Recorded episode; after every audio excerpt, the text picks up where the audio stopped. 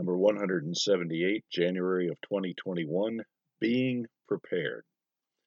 The word Advent literally means coming to or coming towards.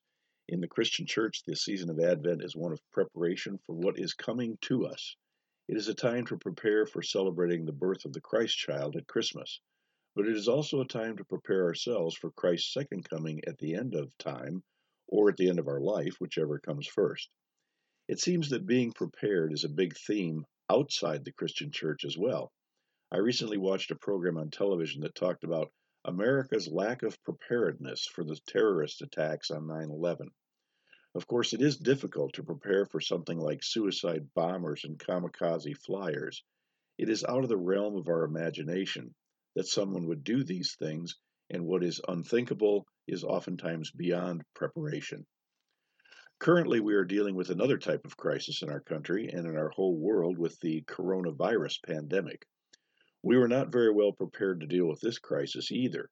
We didn't have enough personal protective equipment, didn't have enough masks, enough hand sanitizer, and for a while, didn't even have enough toilet paper.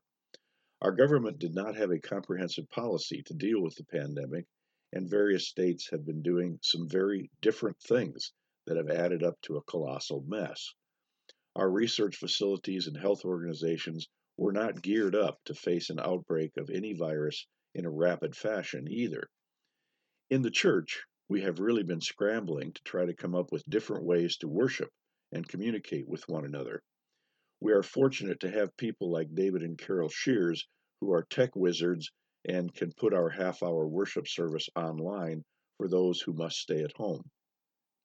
We are now preparing to use our new tech equipment to do an even better shot, job of sharing worship and keeping in touch.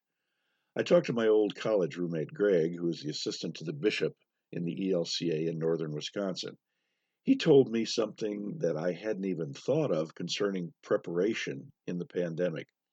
He attended a meeting of all the first call pastors in their synod, and he listened to the difficulty that these young people had in connecting with their new parish because one third of them had not ever had an in person worship experience yet in their new parish.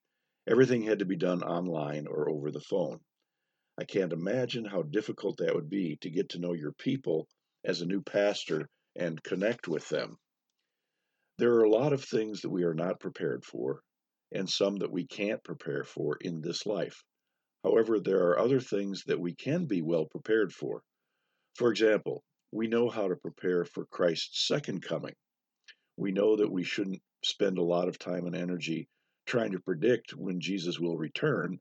That is a waste of time. we know that we should use our time wisely while we wait. That means to heed the prophet's words to do justice, love mercy, and walk humbly before your God.